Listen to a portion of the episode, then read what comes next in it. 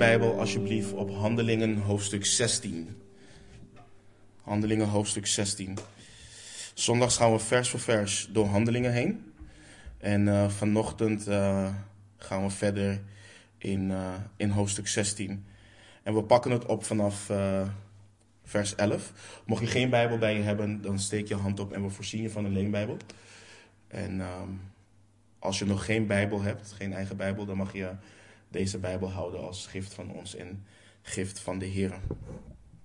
Handelingen hoofdstuk 16 vanaf vers 11. En dan lezen we dat Lucas schrijft onder leiding van de Heilige Geest. Wij voeren dan van Troas weg en koersten recht op Samothrace aan en de volgende dag op Neapolis. En vandaar gingen wij naar Filippi, de eerste stad van dit deel van Macedonië, een kolonie. En wij verbleven een aantal dagen in die stad.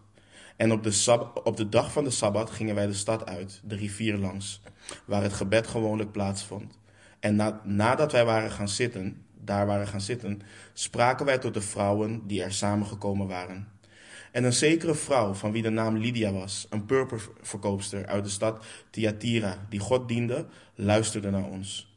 En de Heere opende haar hart, zodat zij acht gaf op wat door Paulus gesproken werd. En toen zij gedoopt was en haar huisgenoten, drong zij er bij ons op aan: Als u van oordeel bent dat ik trouw ben aan de Heere, kom dan in mijn huis en blijf er. En zij drong er sterk bij ons op aan. En het gebeurde toen wij naar de plaats van het gebed gingen, dat een zekere slavin, die een waarzeggende geest had, ons tegemoet kwam. Zij verschafte haar meesters veel inkomsten met waarzeggen. Zij liep achter Paulus en ons aan en riep voortdurend: Deze mensen zijn dienstknechten van God, de Allerhoogste, die ons een weg naar de zaligheid verkondigen. En dat deed zij vele dagen lang. Maar Paulus, die zich daaraan ergerde, keerde zich om en zei tegen de geest: Ik gebied u in de naam van Jezus Christus uit haar weg te gaan. En hij ging op hetzelfde moment uit haar weg. Toen haar meesters zagen dat hun hoop op inkomsten verdwenen was, dat hun hoop op inkomsten verdwenen was, grepen zij Paulus en Silas en sleurden hen mee naar de markt voor de stadsbestuurders. En nadat zij hen naar de magistraten gebracht hadden, zeiden zij: Deze mensen verstoren de orde in onze stad. Het zijn namelijk Joden. En zij verkondigen gewoonten die wij niet mogen aannemen en ook niet mogen naleven, omdat wij Romeinen zijn. En de menigte kwam als één man tegen hen in verzet. En de magistraten rukten hun de kleren af en gaven bevel hen met stokken te slaan.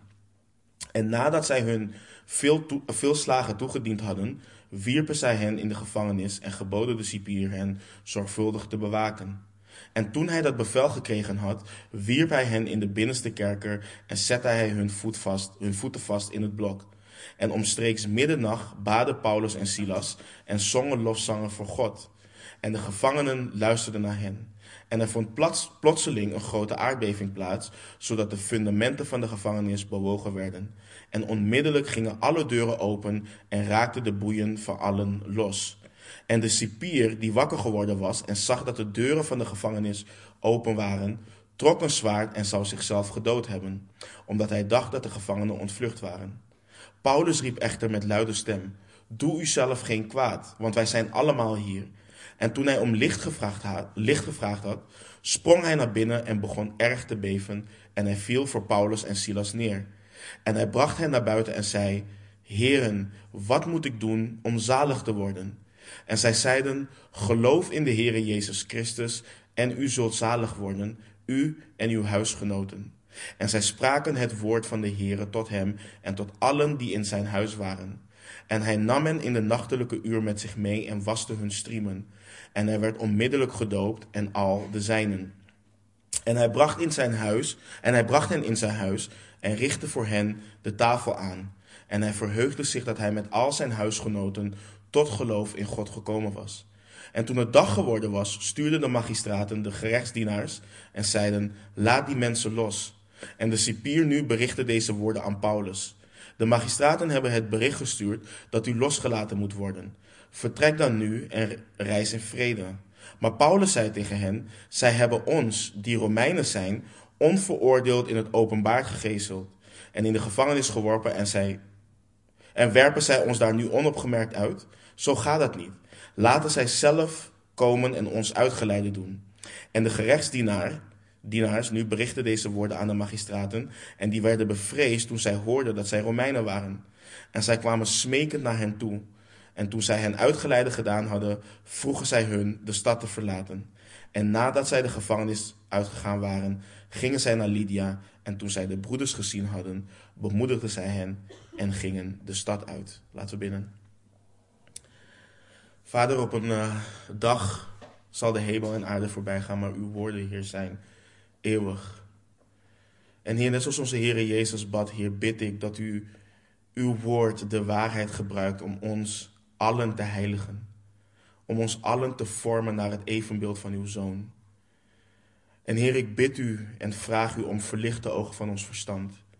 Dat uw geest tot ons spreekt, Heer, want zonder uw geest zijn we niet in staat om deze woorden te begrijpen. Laat staan ze toe te passen in onze eigen levens, Heer. Dus we bidden en we vragen om het bovennatuurlijke werk van uw geest. En vragen al deze dingen in Jezus' naam. Amen. Um, is Ive in de buurt? Ik ben trouwens mijn uh, klikker vergeten. Maar uh, um, vorige week kon kon uh, ik ben die klikker vergeten volgens mij daar ergens. Ja, vorige week had ik gezegd dat we dit hoofdstuk, dit hoofdstuk in twee delen zouden doen. En vandaag maken we het, tweede deel dus ook af. En daarmee dus hoofdstuk 16. En wat we hebben gezien is dat hoe door handelingen de Heilige Geest um, beweegt in en door zijn kerk. Hoe God beweegt in en door zijn kerk. Hoe hij actief bezig is uh, met zijn kerk om het goede nieuws over zijn zoon Jezus Christus kenbaar te maken in de wereld. En zo gevallen mensen met hem te verzoenen. En Paulus is nu inmiddels begonnen aan zijn tweede, tweede zendingsreis. En wat daarin belangrijk is om te onthouden, is het gedeelte hoe deze zendingsreizen zijn begonnen. En door wie ze zijn geïnitieerd. En we lezen dat in Handelingen 13, versen 2 en 3. En terwijl zij de Here dienden en vasten, zei de Heilige Geest, zonder voor mij zowel Barnabas als Saulus, Saulus af voor het werk waartoe ik hen geroepen heb. En toen vasten en baden zij, en nadat zij hun de handen opgelegd hadden, lieten zij hen gaan. Dus de missie van de kerk is de missie gegeven door God. Want God regeert soeverein in en door zijn kerk heen. En dat is iets wat we vorige week zagen. We zagen hoe Paulus samen met in ieder geval Silas, Timotheus en Lucas geprobeerd hadden om in Azië het woord van God te spreken. Maar we zagen ook dat de Heilige Geest hen verhinderd had. En vervolg, vervolgens probeerden ze te reizen naar Bithynië.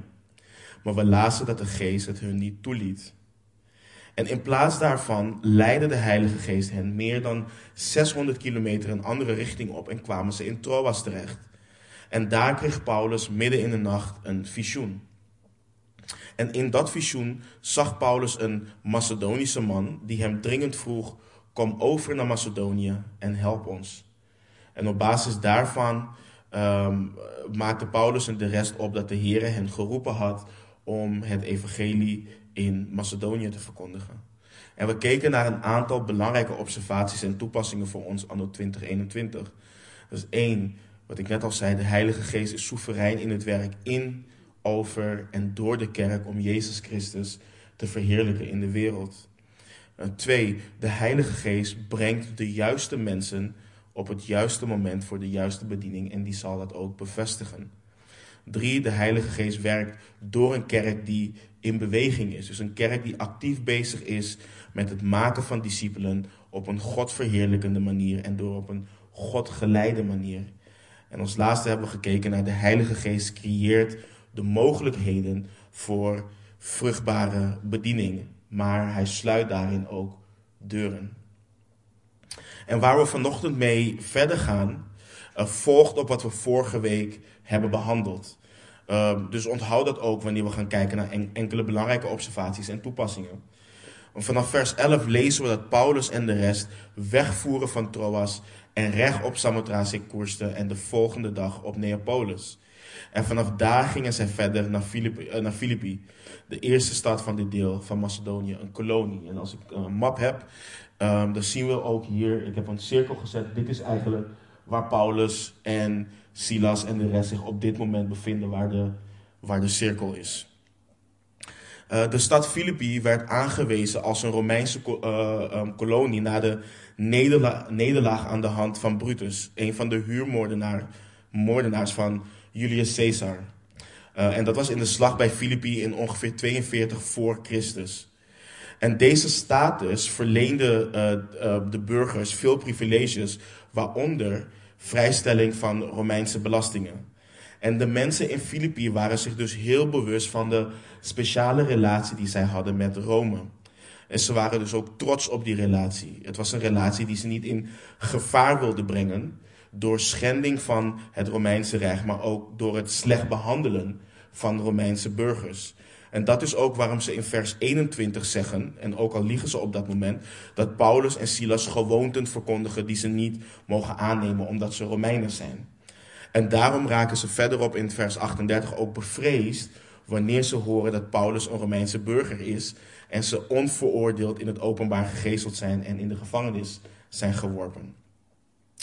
En, en we lezen in het einde van vers 12 dat zij een aantal dagen hier verbleven. Hoe lang weten we niet exact, maar ze bleven daar wel even. En, wel, en wellicht waren ze iets langer gebleven als de magistraten hen niet hadden gevraagd om die stad uh, te verlaten. En vanaf vers 13 zien we dat Paulus en het team op de dag van de Sabbat de stad uitgingen, de rivier langs, waar het gebed uh, gewoonlijk plaatsvond. En je ziet dat zij gingen zitten, wat, wat ook heel vaak, um, vooral in het, um, in het Jodendom, liet dat zien dat je de houding van een leraar aannam wanneer je ging zitten. En daar gingen ze dus tot de vrouwen spreken die daar waren samengekomen. En het bijzondere is, we weten dat Paulus altijd als eerste naar de synagoge ging. En dat hij hier een, een andere route kiest, impliceert dat er geen synagoge in die stad was. En dat kan om verschillende redenen zijn. Wellicht waren er niet genoeg Joodse mannen om een synagoge te starten, want de traditie leert dat er minimaal tien Joodse mannen nodig waren om een synagoge te starten. Um, het kan ook zijn dat het niet toegestaan was uh, om een synagoge te starten in, in die stad door de regeerders van Filippi. Uh, maar wat het ook was, de plaats van het gebed was dus buiten de stad en daar kwamen enkele vrouwen samen om te bidden. En de Heilige Geest laat ons door Lucas heen kennismaken met een van die vrouwen. Het was een vrouw genaamd Lydia. En over Lydia leren we dat het een vrouw was die kwam uit Thyatira. Dit is dezelfde Thyatira wat we in Openbaring tegenkomen. Een van de zeven gemeenten in Azië. Het is de vierde brief in hoofdstuk 2 van Openbaring. En de stad Thyatira stond bekend om zijn purperen kleurstoffen, wat heel kostbaar en wat heel waardevol was. En we lezen dat Lydia dus een purperverkoopster was. En dit impliceert dat ze een zakenvrouw was die, die goed boerde. Ze was in ieder geval niet arm. En, en Lucas laat ons weten dat Lydia God diende. En hoewel het niet zeker is of Lydia van Joodse afkomst was, is het duidelijk dat ze een, een proseliet was. Uh, Lucas, die heel nauwkeurig is in zijn documentatie, laat ons vaker weten wanneer we met een Jood te maken hebben. Dus we kunnen ervan uitgaan dat Lydia een, een heiden was die tot bekering is gekomen. Maar wat opvallend is, is het feit dat er staat dat Lydia God diende. Maar ze was nog niet wedergeboren. Ook Lydia moest opnieuw geboren worden. Net zoals bijvoorbeeld Cornelius dat moest ook. En hij, van hem lazen we ook dat hij een rechtvaardig man was die God vreesde. En weet je, broeders en zusters, redding. Um, oh nee, sorry. We lezen bijvoorbeeld dat Lydia luisterde naar Paulus en de rest. Um, en dat God haar hart opende, zodat zij acht gaf op de woorden die er door Paulus gesproken werden. En het belangrijke om hier te beseffen is: redding, wedergeboorte ligt in de handen van de almachtige en soevereine God. Let op wat er staat. En de Heere opende haar hart, zodat zij acht gaf op wat door Paulus geschreven, uh, gesproken werd. Lydia is niet overtuigd door slimme, slimme en intelligente woorden. Lydia is niet tot wedergeboorte gekomen door, door Paulus, maar God heeft haar hart geopend en haar geloof en bekering geschonken. En dit is exact wat de Heer Jezus bedoelt in Johannes 6:44 en later ook in hetzelfde hoofdstuk, vers 65. In vers 44 lezen we: Niemand kan tot mij komen tenzij de Vader die mij gezonden heeft hem trekt en ik zal hem doen opstaan op de laatste dag. In vers 65 verderop zegt de Heer Jezus weer: Daarom heb ik u gezegd gezegd dat niemand tot mij kan komen, tot mij komen kan, tenzij het hem door mijn Vader gegeven is. En we moeten dus ook waken voor de gedachten uh, dat wij mensen bekeren. Dat wij denken dat het onze mooie woorden en beredeneringen, uh, aan onze beredenering ligt dat iemand tot geloof komt. Weet je, iemand zei ooit tegen mij: um, Jij praat goed. Volgens mij kun jij een, een, een Eskimo ijs verkopen. Uh, vooropgesteld kan ik dat niet. Uh, maar hoe goed ook iemand beweert dat ik of een ander mens zou praten, ik heb de overtuigingskracht niet om iemand tot bekering te brengen. Niemand heeft die overtuigingskracht. Wedergeboorte is een werk van boven. Je wordt uit God geboren. En het natuurlijke kan het bovennatuurlijke niet teweeg brengen. En, maar laat dit ons ook niet ontmoedigen, maar juist bemoedigen. Laat het ons bemoedigen om juist te vertrouwen op God. Want niets is onmogelijk voor God. En daarom zijn de woorden van Johannes in het eerste hoofdstuk van zijn evangelie zo kostbaar en zo krachtig. Waar we lezen in Johannes 1, versen 12 en 13. Maar allen die hem aangenomen hebben, hun heeft hij macht gegeven kinderen van God te worden. Namelijk die in zijn naam geloven. En dan komt het. Die niet uit bloed, niet uit de wil van vlees en ook niet uit de wil van een man, maar uit God geboren zijn. Net zoals God de levensadem in Adam blies, zal hij degene die nieuw leven geeft, um, zal hij degene zijn die nieuw leven geeft aan een persoon. En laten wij simpelweg trouw zijn in het verkondigen van het goede nieuws en daarin acht slaan op de woorden van de apostel Paulus aan de Corinthiërs in 1 Korinthe 2, versen 1 en 2. Want heel vaak denken we van Paulus, en zeker wanneer we zijn brieven bekijken, Paulus was een meester met woorden en al dat soort dingen. En als je naar zijn brieven kijkt, dan is dat inderdaad ook zo. Um, maar we lezen wat hij schrijft in 1 Korinthe 2, versen 1 en 2. En ik, broeders, toen ik bij u kwam, ben niet gekomen om u met voortreffelijkheid van woorden of van wijsheid het getuigenis van God te verkondigen.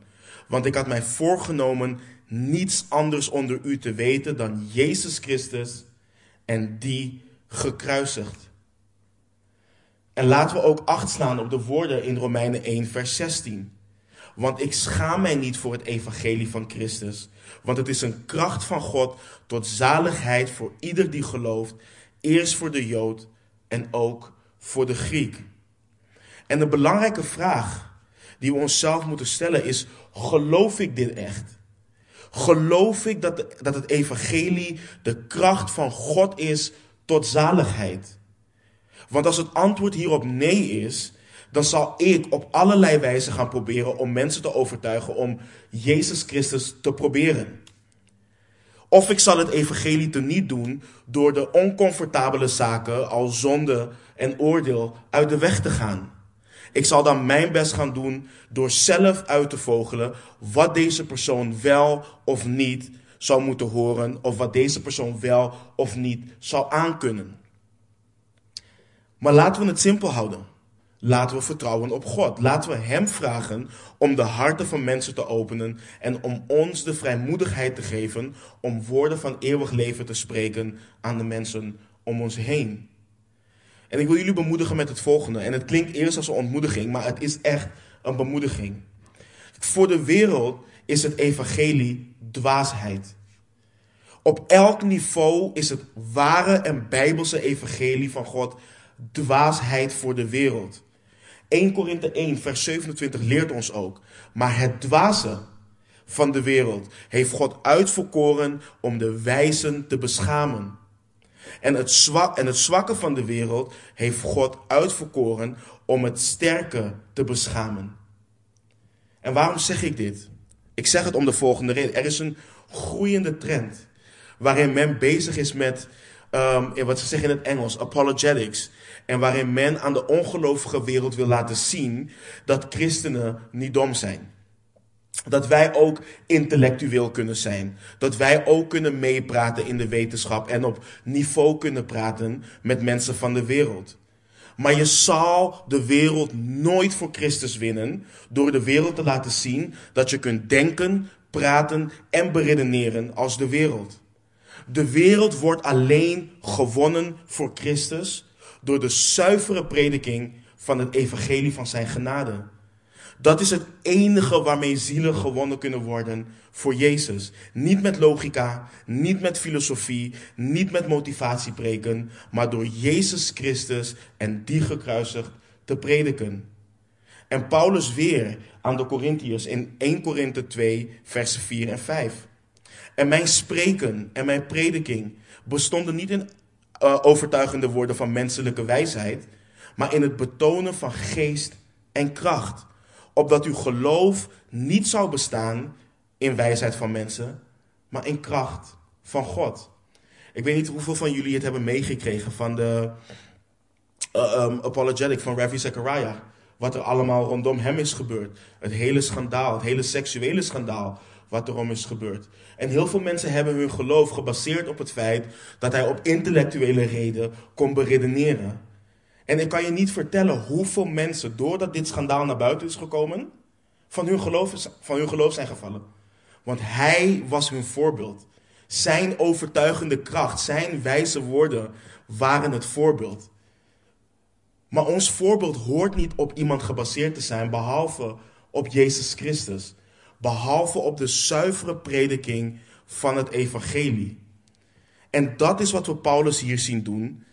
En de Heere opende het hart van Lydia. En Lydia werd gedoopt en we zien dat het um, zich niet beperkte tot Lydia, maar dat haar huisgenoten ook met haar gedoopt waren. Wat dus impliceert dat ook zij het evangelie zijn gaan geloven. En Lydia wilde vervolgens gasvrijheid eh, verlenen en vertonen aan Paulus en de rest. En drong er sterk op aan dat zij bij haar bleven. En de manier waarop Lucas dit schrijft in het Grieks impliceert um, dat Lydia er zo sterk op aandrong dat zij daaraan toegaven, dat zij dus daar ook bleven. En we lezen vanaf vers 16 dat Paulus en de rest naar de plaats van het gebed gingen en dat daar een zekere slavin achter hen aanliep. En we lezen dat ze een waarzeggende geest had. En dit leert ons dat ze een demonische geest in haar had. En deze slavin werd gebruikt door haar meesters om veel geld te verdienen aan de hand van voorspellingen, waarzeggingen. En dit laat zien, echt waar, hè, dit laat zien hoe slecht, hoe goddeloos sommige mensen kunnen zijn. Weten dat iemand bezeten is door een demon en daaraan geld verdienen. En, en, en, en dan zien we onder andere dat wat Paulus aan, aan Timotheus in 1 Timotheus 6 vers 10 schrijft, dat geldzucht de wortel van alle kwaad is. Dat dat gewoon waar is, dat zien we hier. Maar deze slavin liep enkele dagen achter Paulus en de rest aan en riep voortdurend: Deze mensen zijn dienstknechten van God, de Allerhoogste, die onze weg naar de zaligheid verkondigden. Maar Paulus, die zich daaraan ergerde, keerde zich om en zei tegen de geest: Ik gebied u in de naam van Jezus Christus uit haar weg te gaan. En hij ging op hetzelfde moment uit haar weg. En je zou kunnen denken: waarom doet Paulus dit? En als je het zo op het eerste oog even bekijkt, dan denk je, ze verkondigt de waarheid. Maar het probleem was dat de geest die dit verkondigt door het meisje um, en Paulus niet werken voor hetzelfde koninkrijk. De geest die door dit meisje heen spreekt, is een geest van de duisternis. En Paulus dient Gods koninkrijk, het koninkrijk van licht. En ik geloof dat Paulus wilde voorkomen dat de mensen van de stad zouden denken dat hij en het meisje partners waren in hetzelfde evangelie. Wat ze absoluut niet waren. Dat ze samen dezelfde God dienden, wat ze dus niet deden. En voor, ons is het belangrijk om te beseffen en in te zien dat niet iedereen die de schrift citeert en niet iedereen die naar de kerk gaat, zelfs niet iedereen die de waarheid spreekt, dat doet uit zuivere motieven. Vergeet niet wat de Satan deed in de woestijn tegen Jezus. Hij citeerde de schrift toen hij de Heere Jezus probeerde te verleiden om zichzelf van, de van het hoogste gedeelte van de tempel naar beneden te werpen. De Satan citeerde de schrift. En ook hier zie je dat die geest een vorm van waarheid spreekt over het feit dat Paulus en de rest dienstknechten van God, de Allerhoogste zijn, die een weg naar de zaligheid verkondigen. En dit hoort ons eraan te doen herinneren dat wat Paulus schrijft in 2 Korinthe 11, vers 14, namelijk dat de Satan zich voordoet als een engel van licht. Dus je hebt demonen en die zie je in de schrift terugkomen. En mensen die zich voordoen alsof ze van Christus getuigen. Ze getuigen van de goddelijkheid van Christus. Ze evangeliseren. Ze profeteren. Ze doen van alles. Maar ze doen het niet om het evangelie van God uit te breiden. Ze doen het juist gedreven door de Satan om Gods koninkrijk te ondermijnen. Hun, hun motieven zijn niet zuiver. De Satan is een leugenaar, zei de Heer Jezus. En de Heer Jezus zei ook in Johannes 8 dat de Satan niet staat in de waarheid, want er is in hem geen waarheid. Wanneer hij de leugen spreekt, spreekt hij vanuit wat van hemzelf is, want hij is een leugenaar en de vader van de leugen. En we moeten dus daarin ook goed oppassen naar wie we luisteren en de geesten blijven beproeven. We moeten dus op onze hoede zijn en niet alleen voor leugens, maar ook voor de waarheden die door de bedriegers worden gesproken, om het vertrouwen van onoplettende mensen te winnen en hen uiteindelijk op een dwaalspoor te brengen. En we lezen hierover bijvoorbeeld in Romeinen 16, versen 17 en 18. En ik roep u ertoe op, broeders, hen in het oog te houden die oneenigheden teweeg brengen en struikelblokken opwerpen tegen het onderricht dat u hebt ontvangen. En keer u van hen af. Want zulke mensen dienen niet onze Heer Jezus Christus, maar hun eigen buik. Daarmee wil hij zeggen hun eigen vlees. En door fraaie woorden en mooie praat bedriegen zij de harten van de argeloze mensen. En weet je wat belangrijk is? Kijk, de Satan heeft een strategie waarin als hij niet van buiten kan vernietigen, hij het van binnenuit gaat proberen. En dat is iets waar we heel goed op moeten letten. We zagen dat bijvoorbeeld bij Ananias en Safira. Daarvoor, de hoofdstukken daarvoor, zagen we dat Satan de kerk van buitenaf probeerde kapot te maken. En vervolgens probeert hij hypocrisie de kerk in te brengen. En we moeten dus heel alert zijn op wat spreekt, wat zegt iemand. En ook wanneer iemand de waarheid spreekt. Daarom, ik zeg het iedere week. Daarom zeg ik aan het begin van de studie. Open jullie Bijbels op Handelingen 16, zodat jullie zien wat ik spreek.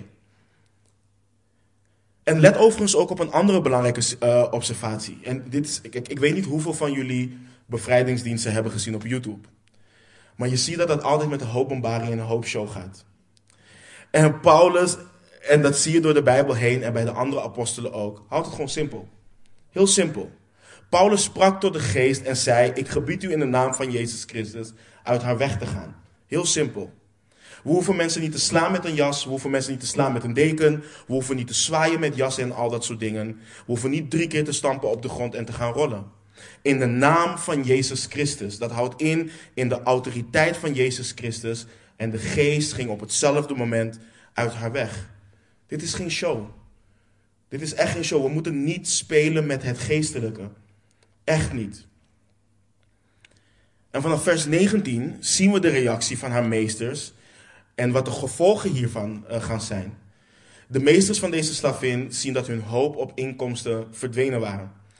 En let op, dit is heel belangrijk. Deze mensen zijn niet bezig met het welzijn van, van, van deze vrouw. Het probleem lag hem in het feit dat hun bron van inkomsten was weggenomen. Het ging er niet om of dat meisje wellicht gekweld werd door deze geest of wat dan ook. Het draaide hen puur en alleen om geld. Het ging, het ging hen om hun eigen interesses. En zij grepen Paulus en Silas vast. En het woord grepen in de Bijbel gebruikt ze het op verschillende manieren in het Grieks. Aan de ene kant kan het impliceren dat ze het of gewelddadig deden en soms niet. Maar in de context van wat we hier lezen en het feit dat ze meegesleurd werden, kunnen we opmaken dat ze met geweld werden vastgegrepen en meegesleurd. Je moet je even voorstellen, twee volwassen mannen, hoe vernederend is dit? En ze werden voor de stadsbestuurders op de markt gebracht en daar werden ze aangeklaagd, aangeklaagd uh, voor de magistraten. En dit zijn mensen die verantwoordelijk zijn voor de publieke orde en handhaving in een stad. En, en, en weet je wat bijzonder is? Paulus en de rest waren al dagen bezig met hun bediening in deze stad. Niemand klaagde. Maar de eigenaren van de slavinnen begonnen hun onvrede en bezwaar te uiten op het moment dat de bediening van Paulus en de rest hun eigen belang bedreigde. Pas op dat moment grepen ze in. En je ziet hoe ze op leugenachtige manier te werk zijn gegaan. Want alhoewel hun redenen om zowel Paulus en Silas aan te vallen financiële motieven had, ehm, hadden, is dat niet hoe ze het brachten. Want wat ze deden was een beroep op de autoriteiten op basis van de noodzaak de orde te handhaven en de Romeinse wet te handhaven. Hun ware motieven ehm, waren verborgen achter hun schijn van burgerlijke deugd. Want je kan niet op veel sympathie rekenen wanneer je zegt: ja, we verdienden geld aan dit meisje omdat ze bezeten was door een waarzeggende demon. En deze mannen hebben haar bevrijd van die demon. Je krijgt op die manier de stad niet achter je als je de waarheid zo spreekt. En we kunnen wat van deze dingen leren, van deze mannen, want dit, dit is hoe de wereld werkt. De wereld verbergt op dezelfde manier hun ware aard wanneer ze zich verzetten tegen het bijbelse christendom. Want waar beroepen zij zich om? Op. Dat het christendom bijvoorbeeld intolerant is of dat het een beperking is op de vrijheid van mensen. Maar hun ware aard zegt eigenlijk: het bijbelse christendom beperkt mij in het leven van het zondige en goddeloze leven waar ik van hou. Want wat zei de Heere Jezus? Waarom naderen de mensen niet tot hem? In Johannes 3 vanaf vers 19. Dan zegt hij, en dit is het oordeel, dat het licht in de wereld gekomen is. En de mensen hebben de duisternis lief gehad, meer dan het licht. Want hun werken waren slecht. Want ieder die kwaad doet, haat het licht en komt niet tot het licht, opdat zijn werken niet ontmaskerd worden. Dit is hoe de wereld te werk gaat. Dus wat doen ze? Ze beschuldigen volgelingen van Jezus Christus omdat het licht zo fel schijnt en hun werken zichtbaar worden. Maar ze willen dat helemaal niet. Ze willen niet dat je naar ze toe komt en hen wijst op zonde. Ze kunnen er niet tegen wanneer je staat voor bijbelse waarheid en dat je een rechtvaardig leven leidt en goed doet. Dus ze gaan je aanklagen. Maar wanneer ze je aanklagen, dan kunnen ze je niet aanklagen op hun ware motieven. Dus ze zullen niet zeggen dat je uh, hebt gezegd dat ze moeten stoppen met liegen of met stelen. Nee, ze zullen zeggen dat je intolerant bent en je de mensen om je heen indoctrineert met je bijbelse kijk op het leven en de wereld. Want de wereld zal er alles aan doen om volgelingen van Jezus weg te zetten als een obstakel in verdere ontwikkeling of vrijheid. Ik weet niet hoeveel van jullie de afgelopen dagen hebben gezien uh, um, de ophef om het programma wat nu op, op NPO gaat komen, Gewoon Bloot. Ik weet niet of jullie dat hebben gezien. Waar jonge kinderen op een rij worden gezet en mensen naar voren komen, volwassen mensen in hun naki voor die kinderen gaan staan. En zo de kinderen gaan leren over seksualiteit en over de veranderingen van hun lichaam. En, en wie worden aangeklaagd omdat ze hier tegen zijn? De christenen. De christenen zijn intolerant. De christenen beperken de vooruitgang, de vooruitgang. En kijk goed naar alle andere discussies om je heen. Het zijn, vol, het zijn volgens de wereld christenen die op een ouderwetse manier kijken naar het huwelijk en vrouwen beperken in hun ontwikkelingen. Het zijn christenen die hun kinderen indoctrineren en hun vrijheid ontnemen wanneer ze niet naar bepaalde televisiesprogramma's mogen kijken of niet naar bepaalde liederen mogen luisteren. Het zijn christenen die tegen euthanasie, abortus, homoseksualiteit en noem maar op zijn. Het zijn christenen die tegen progressie en vrijheid zijn. En dat is wat de wereld ons leert. Dat is hoe de wereld tegen het christendom ingaat. Nee, laat die kinderen maar gewoon op jonge leeftijd hun seksualiteit uh, ontdekken. Nee, maar de Bijbel leert ons dat seksualiteit binnen het huwelijk moet plaatsvinden. Oh nee, maar jullie zijn ouderwets. Dat is hoe de wereld tegen ons ingaat. En dat is exact wat hier ook gebeurde met Paulus en Silas. De mannen deden een beroep op de leiders en lieten hen geloven dat deze mensen een vijand van de staat waren. Ze deden hen geloven dat ze een bedreiging waren voor hun relatie met Rome. En wat gebeurde er?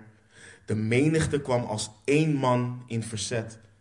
Ze waren eensgezind hierin.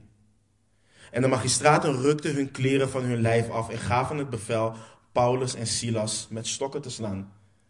En nadat zij al die stokslagen hadden gekregen, werden ze in de gevangenis geworpen en kreeg de cipier het gebod hun zorgvuldig te bewaken. Paulus en Silas kregen niet de kans om zich te verdedigen. Ze werden onveroordeeld in het openbaar gegezeld, wat sowieso tegen de Romeinse wet inging. En in de gevangenis geworpen. En broeders en zusters, als wij denken dat dit iets is waar alleen de apostelen doorheen gingen, en dat dit alleen iets is voor christenen in islamitische landen en al dat soort dingen, dan misleiden we onszelf echt. Wij hebben het in het Westen weliswaar beter. Zoals, zoals sommige mensen zeggen, we hebben hier andere normen en waarden. Maar vergeet niet dat het Westen ook in en van de wereld is. Ook het Westen is in en van de wereld. En we doen er goed aan om acht te slaan op wat de apostel Paulus schreef aan Timotheus in 2 Timotheus 3, vers 12. En ook allen die God vruchtig willen leven in Christus Jezus, zullen vervolgd worden.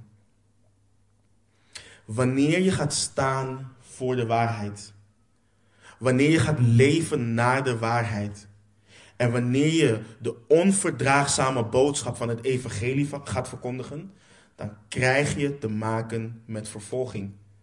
Dit is onze portie. Dit is onze portie als christenen. Als volgelingen van Jezus Christus. Let op wat de apostel Petrus schreef in um, 1 Petrus 2 vanaf vers 19. Dan zegt hij, want dat is genade.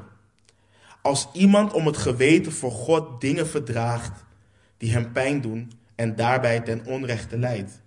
Want wat voor roem is er als u het geduldig verdraagt wanneer u zondigt en daarvoor slagen ontvangt? Maar als u het geduldig verdraagt wanneer u goed doet en daarvoor lijdt, is dat genade bij God. Want hiertoe bent u geroepen. Let op, hiertoe bent u geroepen. Omdat ook Christus voor ons geleden heeft. Hij laat ons zo'n voorbeeld na, opdat u zijn voetsporen zou navolgen. Wat zei de Heer Jezus in Johannes 15, vers 19? Als u van de wereld zou zijn, zou de wereld het hare lief hebben. Maar omdat u niet van de wereld bent, maar ik u uit de wereld heb uitverkoren, daarom haat de wereld u. En begrijp me niet verkeerd. Het is niet dat als je niet lijdt, dat je geen christen bent. Dat is niet wat ik zeg. Maar vroeg of laat, vroeg of laat, wanneer je gaat staan voor de waarheid, wanneer je gaat leven naar de waarheid en wanneer je echt de onverdraagzame boodschap van het evangelie gaat verkondigen, dan zul je te maken krijgen met vervolging. En, en een simpel voorbeeld is dit. Je hoeft alleen maar een lidwoord te veranderen.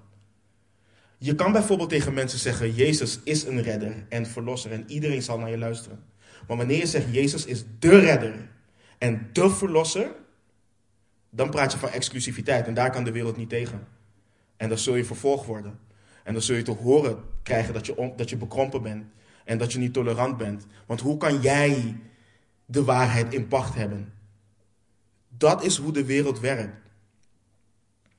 En Paulus, en dit, en dit is het bijzondere, Paulus en Silas hebben niets, maar dan ook helemaal niets verkeerd gedaan. Zo hadden Petrus en Johannes ook niks verkeerds gedaan in het genezen van die kreupele in hoofdstuk 3. En toch worden ze in hoofdstuk 4 opgepakt en in de gevangenis geworpen. En waarom? Omdat ze een man hebben genezen en de weg van de zaligheid hebben verkondigd. Nee, omdat ze de opstanding van de doden in Jezus Christus verkondigden. Dat is waarom ze vervolgd werden. En in hoofdstuk 17 van Handelingen wordt van Gods volgelingen gezegd uh, dat zij de wereld in rep en roer hebben gebracht. Terwijl Paulus simpelweg vanuit de schrift aantoonde dat Jezus de Messias is. Dat is wat hij deed. En zij zeggen, deze mannen hebben de wereld in rep en roer gebracht. En ik hoop dat dit onze ogen opent. Want we leven in een christendom waarin we door aardig proberen te zijn, uh, de wereld voor ons willen winnen en willen laten zien dat de christenen niet de vijand zijn. En hiermee zeg ik niet dat we bot en onaardig moeten zijn. Maar we, we horen niet te leven met de leugen in ons hoofd dat de wereld ons zal bedanken voor het zijn van de volgeling van Jezus Christus. Dat is niet zo. En deze teksten maken onze harten gereed. Ze maken onze harten gereed voor het moment dat, dat wanneer deze dingen gebeuren, we niet gaan twijfelen aan onszelf en aan God. Dat we niet cynisch en verbitterd raken en onszelf willen afzonderen van de wereld. Deze teksten leren ons en bereiden onze harten voor op wat de Heer Jezus Christus ons heeft opgedragen om te doen. In Matthäus 5, vers 44. Maar ik zeg u, heb uw vijanden lief. Zegen hen die u vervloeken. Doe goed aan hen die u haten. En bid voor hen die u beledigen en u vervolgen. Dit is echt moeilijk. Dit, dit, dit doe je niet zonder de Heilige Geest. Maar deze teksten leren ons ook dat God deze momenten ook gebruikt om ons te vormen, om ons te heiligen. Let op wat onze broeder Jacobus schrijft in Jacobus 1 vanaf vers 2. Acht het enkel vreugde, mijn broeders, wanneer u in allerlei verzoekingen terechtkomt. Alleen, daar, alleen die zin al. Acht het enkel vreugde, mijn broeders, wanneer u in allerlei verzoekingen terechtkomt. Want u weet dat de beproeving van uw geloof volharding teweeg brengt. Maar laat die volharding ook volledig, door, volledig mogen doorwerken, opdat u volmaakt bent en geheel oprecht en in niets tekortschiet. En dit zien we tot uiting komen bij Paulus en Silas in vers 25. En omstreeks middernacht baden Paulus en Silas en zongen loszangen voor God. En de gevangenen luisterden naar hen. En ik ga zometeen wat dieper in op vers 25. Dus ik maak de rest van het hoofdstuk af en ik kom dan zometeen terug op vers 25. Vanaf vers 26 leren we, of lezen we, hoe er een aardbeving plaatsvond. En dat die zo heftig werd dat de fundamenten van de gevangenis bewogen werden. En daarin gingen alle deuren open en raakten de boeien los. En Paulus, had dit, en, en, en, begrijp, en Paulus had dit kunnen zien als God die ingegrepen had. En daarin had hij het kunnen ervaren als ik ga weg en ik laat die cipier maar achter in, uh, in zijn ding. Hij had het zelfs zo kunnen zien dat als die cipier zichzelf had gedood, dat dit het oordeel was van God. Maar let op wat Paulus en Silas deden. Ze vluchten niet. Ondanks al het onrecht en, de fysieke staat waarin zij zich bevonden, waren ze begaan om de ziel van een ander. En een belangrijk ding is dat de reden dat de cipier zichzelf wilde doden, heeft ongetwijfeld te maken met het feit dat hij verantwoordelijk was voor deze gevangenen. En als deze gevangenen ontsnapt uh, waren, uh, zou hem het lot te wachten staan wat zij zouden ondergaan. Maar Paulus hield die man tegen. Hij liet weten dat alle gevangenen er nog waren. En, en, en wat mooi is, kijk, Paulus en Silas waren aan het bidden en hadden dit als een verhoord gebed kunnen zien. Op een, laten we zeggen, even een egocentrische wijze. Hoe vaak zien we een antwoord op een gebed op een egocentrische manier? Alsof het enige dat ertoe doet, de reactie van God op onze eigen behoefte was. Maar het ding is, wanneer God ons gebed verhoort en ons zegent, horen we hem niet alleen te danken, maar ook af te vragen of hij misschien een groter doel in gedachten heeft, zoals we bijvoorbeeld hier zien. Want dit leidt uiteindelijk tot de bekering van de cipier die in beven en ontzag naar hen toekomt en voor hen neerviel en de belangrijkste vraag stelde wat een mens zich ook ooit maar kan stellen. Wat moet ik doen om zalig te worden? En in vers 31 lezen we het antwoord. Geloof in de Heer Jezus Christus en u zult zalig worden, u en uw huishouden. Maar let ook op wat er gebeurt in vers 32. En zij spraken het woord van de Heere tot hem en tot allen die in zijn huis waren. Dit is totaal wat anders dan het christendom van tegenwoordig, waarin we zeggen: ja, je moet gewoon geloven. Let op wat Paulus en Silas deden. Zij spraken het woord van de Heere tot hem en tot allen die in zijn huis waren. Dit was niet simpelweg geloof in Jezus Christus en vraag om in, jou, om in jouw hart te komen wonen. De Bijbel leert ons dat niet. Paulus en Silas hebben het evangelie uiteengezet voor deze cipier en zijn huishouden. Het is belangrijk dat we uitleggen wie Jezus Christus is. Wat heeft hij gedaan? Waarom heeft hij dat gedaan? Wat betekent dat voor een persoon? Wat betekent geloven en wat betekent bekering? Deze zaken zijn allemaal onderdeel van het woord van, van, van de Heer. Allemaal onderdeel van het evangelie. En vervolgens zien we een prachtig gebaar in vers 33, dat de cipier hen meenam en hun striemen waste. Dus wat een dankbaarheid en nederigheid. Een cipier die de striemen was van de gevangenen. Dit is wat het evangelie van Jezus Christus doet met mensen. En die man liet zich vervolgens dopen en heel zijn huishouden werd gedoopt. En let op dat de doop plaatsvond nadat Paulus en Silas tot hen gesproken had. De doop is niet tot zaligmaking. De doop is een reactie en uiting uit gehoorzaamheid op het werk wat de Heere Jezus in ons heeft gedaan. Want we lezen ook hoe de man zich verheugde in het feit dat hij en heel zijn huishouden tot geloof in God gekomen was. Dit is letterlijk het beste wat een persoon ooit kan overkomen. Zalig worden in en door de Heer Jezus Christus. En vanaf vers 35 lezen we hoe het dag geworden is en dat de magistraten mensen stuurden om Paulus en Silas vrij te laten. En je zou denken dat de reactie van Paulus vanaf vers 37 niet geestelijk is. Je zou, je zou kunnen denken, waarom staat Paulus zo hoogmoedig op een excuses en op zijn recht? Maar je moet Paulus niet verkeerd begrijpen hierin. Hij doelt niet op een excuses voor zichzelf en hoogmoed en, en sturen op een excuus. Uh, want dat is totaal niet in lijn met hoe Paulus zichzelf neerzet in de Bijbel. Je moet je het volgende voorstellen. Paulus en Silas zijn christenen, volgelingen van Jezus. En zij verkondigden hem. Maar Paulus en Silas waren bestempeld als onruststokers die, tot het volk, die het volk aanzetten om tegen Rome in opstand te komen. En de beschuldigingen tegen hen en hun bestraffing waren door iedereen gehoord en door iedereen gezien. En daarom was het belangrijk dat deze leugens in het openbaar door de autoriteiten verworpen werden, zodat het werk van het evangelie niet zou worden gehinderd in die stad en zodat de gelovigen in Filippi niet op dezelfde manier zouden worden benaderd en mishandeld als Paulus en Silas. Dus Paulus keek naar het grotere plaatje. En er is een fijne lijn in waarin we ons verheugen en verblijden um, in de smaad en laster waarmee we te maken krijgen. En dat verdragen. En onze verplichting om het evangelie en zijn vertegenwoordigers te verdedigen tegen smaad en laster. En het is een fijne lijn en we hebben echt leiding van Gods geest nodig in wanneer kiezen we voor het een en wanneer kiezen we voor het ander. En wat we altijd in acht horen te nemen is dat het niet gaat om de rechtvaardiging van onszelf. En dit is iets wat ik op pijnlijke wijze onlangs zelf ook heb ervaren. Maar dat het gaat om het doen, uh, maar dat het gaat om willen van het evangelie van Jezus Christus. Dus niet om je eigen recht en niet om je eigen rechtvaardiging. En dat is ook hier wat Paulus, dat is ook wat Paulus hier deed. En we zien dus dat het ook gebeurt dat de magistraten bevreesd werden toen ze hoorden dat ze met Romeinse burgers te maken hadden. En ze dus smekend naar hen toe kwamen. En ze vervolgens vroegen uh, de stad te verlaten.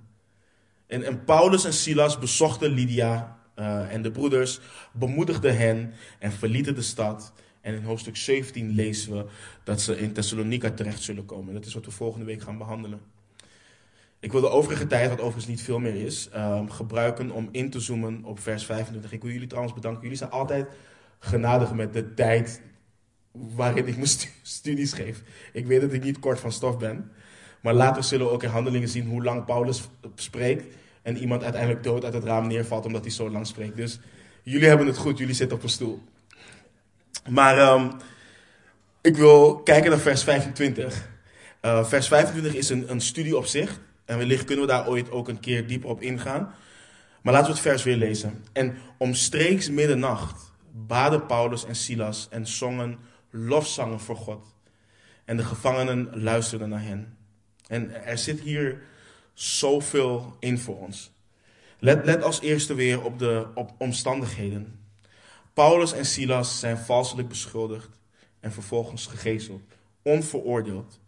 En ze zijn in de gevangenis gegooid. En Denk bij de gevangenis niet aan de hotels die wij hier in Nederland hebben, waar je een telefoon en PlayStation en al dat soort dingen krijgt.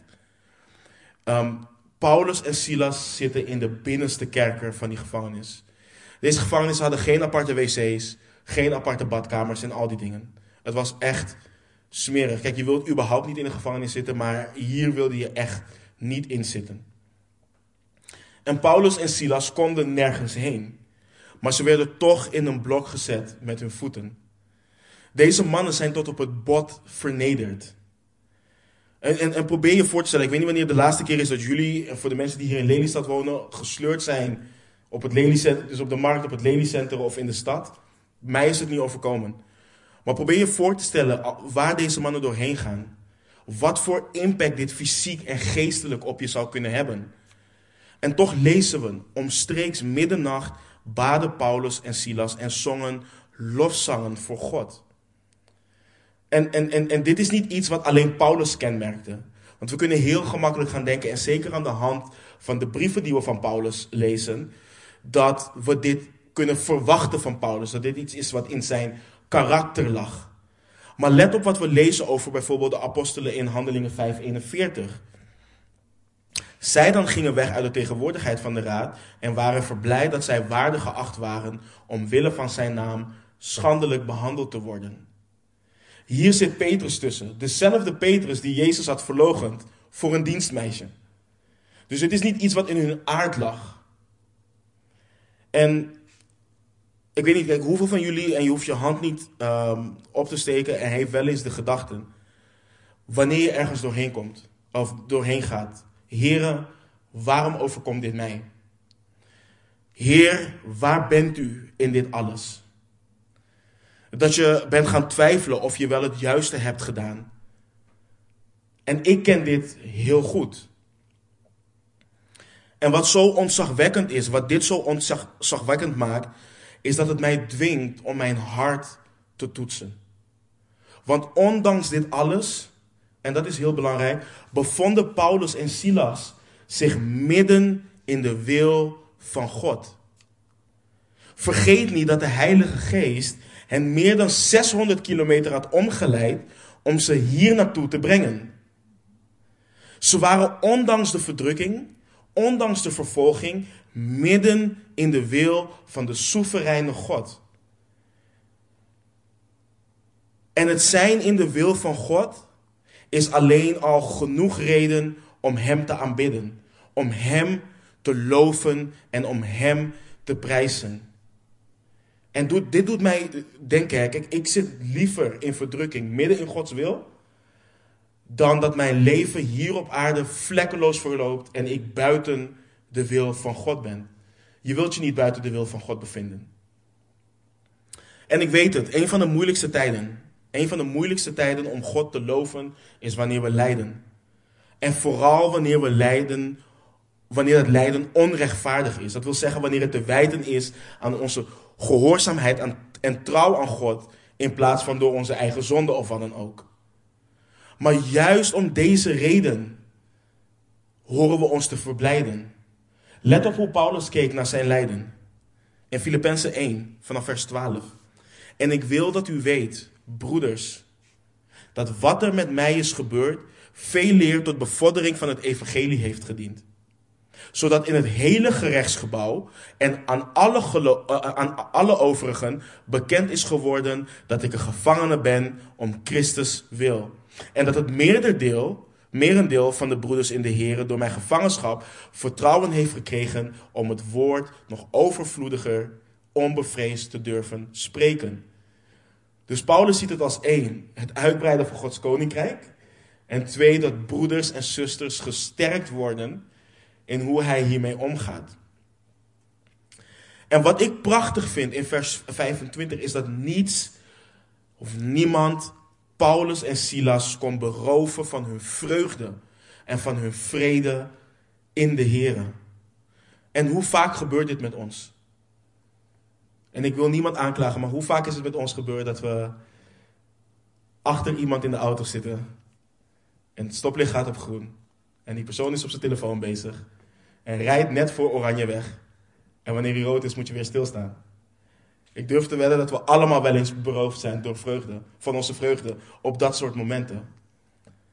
Hoe vaak en hoe snel worden we beroofd van de vreugde en de vrede die er is in de Heer? Paulus had, Paulus had niet de juiste omstandigheden nodig om God te loven. Hij loofde God ondanks zijn omstandigheden. En dat is een belangrijke les voor ons. Mijn vrouw kwam een tijd geleden iemand tegen die tegen haar zei: Ik kan niet naar een kerk gaan. Uh, ik kan niet naar een kerk gaan die samenkomt in de school. Ik moet naar een kerk gaan wat echt zit in een kerkgebouw. Het moet een eigen gebouw zijn. Dan kan ik God echt aanbidden. En er moet echt een muziekteam zijn. Dan kan ik God echt aanbidden. Of anderen zeggen, ik kan God niet aanbidden wanneer de juiste lieden niet worden gezongen in de kerk. Of ik kan God niet aanbidden als de aanbidding niet geregeld is op de manier waarop ik het gewend ben. En hoe, hoe makkelijk laten we ons niet beroven van de vreugde, van de vrede en de vrijheid die we hier in het Westen hebben om God te aanbidden.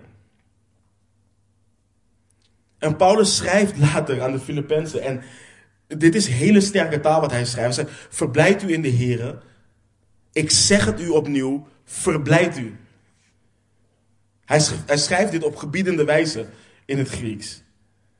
Dus het maakt niet uit waar je bent en in wat voor omstandigheden je verkeert. Er is altijd reden om je te verblijden in de Here. Ben je niet zalig geworden? Ben je niet vergeven? Ben je niet schoongewassen van je zonde? Ben je niet verzegeld met de Heilige Geest? Heb je niet de zekerheid dat je de Here op een dag van aangezicht tot aangezicht gaat zien? Verblijd u in de Here, ik zeg het opnieuw, verblijd u. Dat is wat Paulus ons schrijft. En omwille van de tijd wil ik afsluiten met het volgende. En ik hoop dat dit ons dwingt om onze harten echt te doorzoeken. Paulus en Silas aanbaden God onder deze omstandigheden. En dat laat ons iets belangrijks zien. Want we moeten ons een belangrijke vraag stellen. Hoe reageren wij onder deze omstandigheden? En het antwoord komt voor de een als een schok en voor de ander als een open deur. Maar hoe wij reageren hangt af van wat wij geloven. Dat is heel simpel. Het hangt niet af van ons gevoel. Het hangt niet af van wat, wat we doen of wat Het hangt af van wat en wie wij geloven. Op het moment van je verdrukking en je vervolging kom je erachter wat je gelooft. Op het moment dat alles je is afgenomen en je alleen bent met jouw gedachten onder jouw schrijnende omstandigheden, zal naar boven komen wat je gelooft en wat de staat van jouw geloof is. Het zal laten zien of je Gods aangezicht hebt gezocht in zijn woord om alles aan te kunnen door Christus die ons kracht geeft, zoals Paulus schrijft aan de Filippenzen.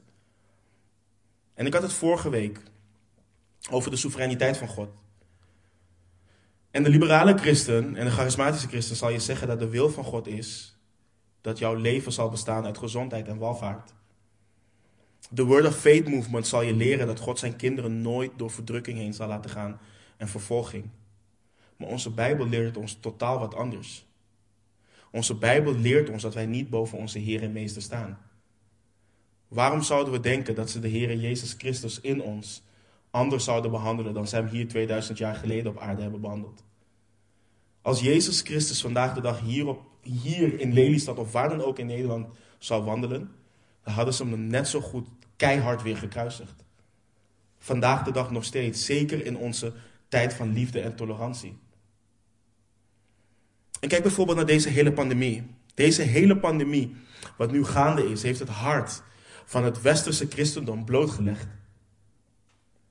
Want daar waar onze broeders en zusters in het Midden-Oosten hier dagelijks mee te maken hebben, denken wij nu, omdat de overheid ons verbiedt samen te komen, alles gereed staat voor de opname en dat we zo enorm verdrukt worden. Maar dit is de dagelijkse portie van onze broeders en onze zusters sinds de opname van de Heer Jezus Christus.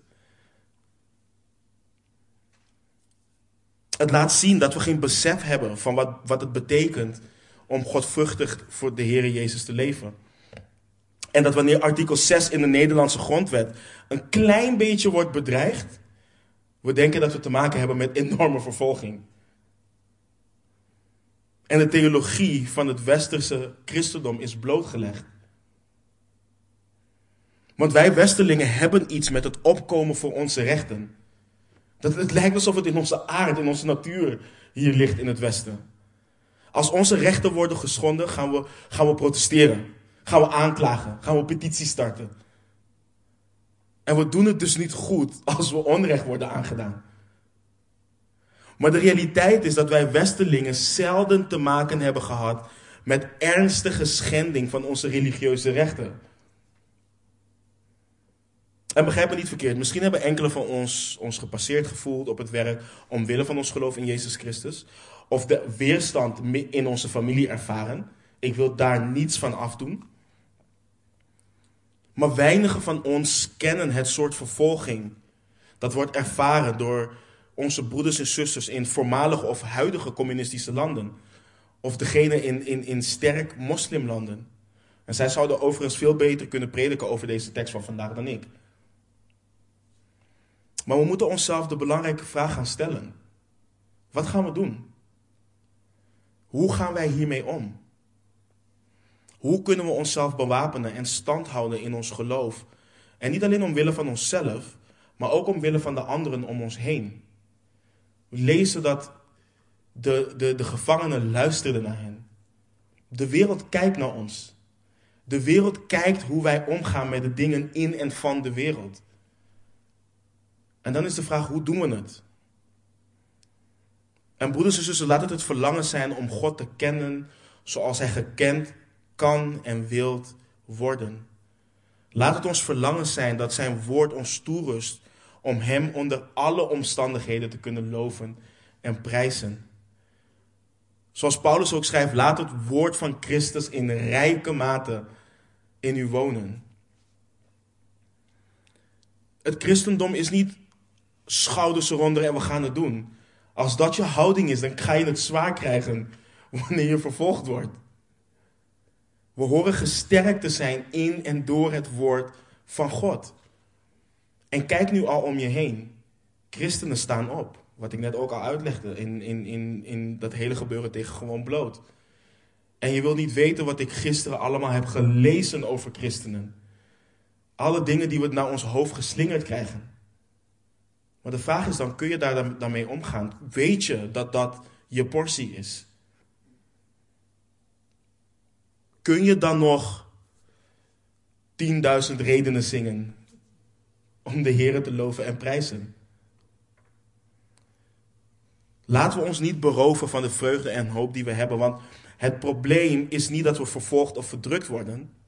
Het probleem, het probleem ligt hem in wat geopenbaard wordt in ons hart wanneer we deze dingen meemaken. Paulus en Silas zouden zich onder deze vreselijke omstandigheden niet om middernacht in de Heer, in de kerken verheugd hebben, als het geen vast onderdeel was van hun dagelijks leven. Ze hadden de dagelijkse gewoonte om zich te concentreren, om zich te richten op hoe groot en hoe geweldig God is. En op de vele zegeningen die Hij dagelijks uitstort over zijn kinderen. De grootste zegen is zijn geschenk van verlossing door zijn vrije genade. Verheugen wij ons daar altijd in? En ik wil nu echt, echt, echt afsluiten met uh, vier prachtige beloften. En de Bijbel staat natuurlijk vol met beloften.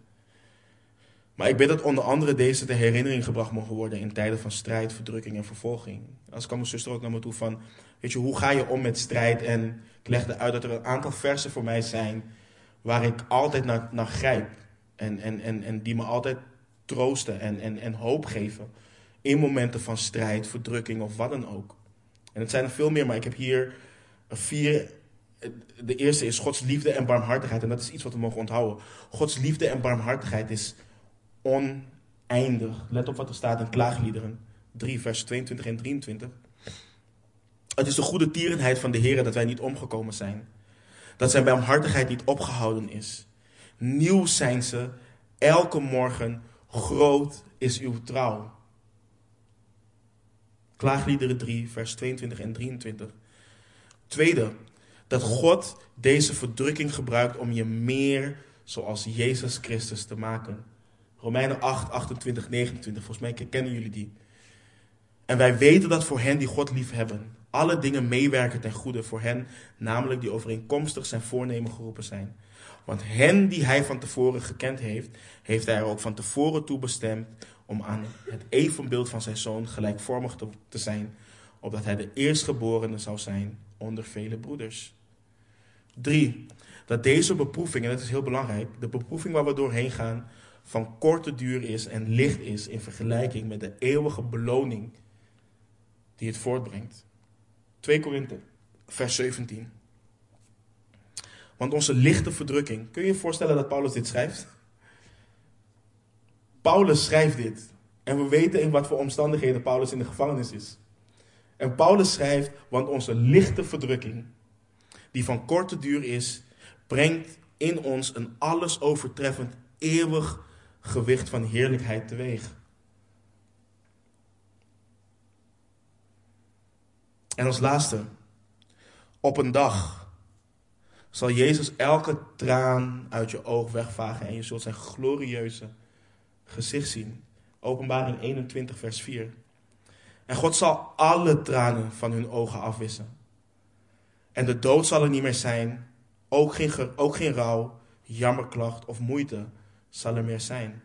Want de eerste dingen zijn voorbij gegaan. Dit is onze hoop. Dit is de zekerheid die we hebben. Wanneer mensen van alles naar ons hoofd gooien. Dit is onze portie. Amen. Laten we binnen.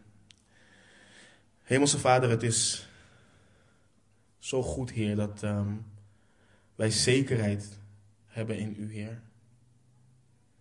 En Vader, het is zo ontzagwekkend om te lezen hoe onze broeders Paulus en Silas hiermee omgingen. En ik dank U dat U ieder woord in dit boek gegeven heeft, Heer, om ons te vormen. En ik bid U, Heer, en ik vraag U dat, ons, dat U onze harten doorzoekt. Dat U onze harten toetst, Heer. Dat U onze harten vormt. En dat U openbaart wat er in ons leeft, Heer. En dat U snoeit. En Heer, soms doet het snoeien zoveel pijn, maar het is zo goed om door U gesnoeid te worden, Heer, en om door U gevormd te worden. En ik bid dat deze woorden ons mogen veranderen, dat ze eeuwig vrucht mogen dragen, Heer. Vader, ik wil ook de tijd nemen, Heer. U weet wat er allemaal gaande is in de wereld, Vader. En we weten dat alles uiteindelijk leidt tot de voleinding van de wereld. Maar we bidden, Heer, voor de bekering van mensen. En de, en de toenemende goddeloosheid, Heer. En ik vraag u om uw kinderen daarin, of daartegen te beschermen. En ook onze kleine kinderen, Heer. Help ons om onze kinderen te beschermen. Help ons om onze kinderen op te voeden, Heer, in de rechtvaardigheid. En om ze te leren wie u bent. En help ons ook om sterk te staan, Heer, in, in, op deze momenten. Waar de wereld aan ons strekt en waar er zo geduwd wordt, Heer, dat we ons geloof verloochenen, dat we compromissen stellen, Heer, in en met de wereld. Maar Heer, we zijn niet van de wereld. En ons burgerschap ligt in de hemel, Heer, en we danken U daarvoor. Maar help ons ook om dat ieder moment te blijven beseffen. En help ons om in, in genade en in waarheid te spreken tot hen om ons heen die verloren zijn. En help ons ook om in genade en waarheid te spreken tot onze broeders en zusters die wellicht struikelen op dit gebied, Heer. Die, waarvan, het, waarvan ze dreigen vriend, vriendschap met de wereld te sluiten, Heer. Om hen te bemoedigen, om hen te, te wijzen op uw woord en op wat uw wil voor hun leven is. Ik hou van u, Heer. We houden van u. We danken u voor uw woord. We danken u voor het offer aan het kruis. En we loven en prijzen uw naam voor het grote werk wat u gedaan heeft, wat u aan het doen bent en wat u nog gaat doen, Heer. In Jezus' naam. Amen.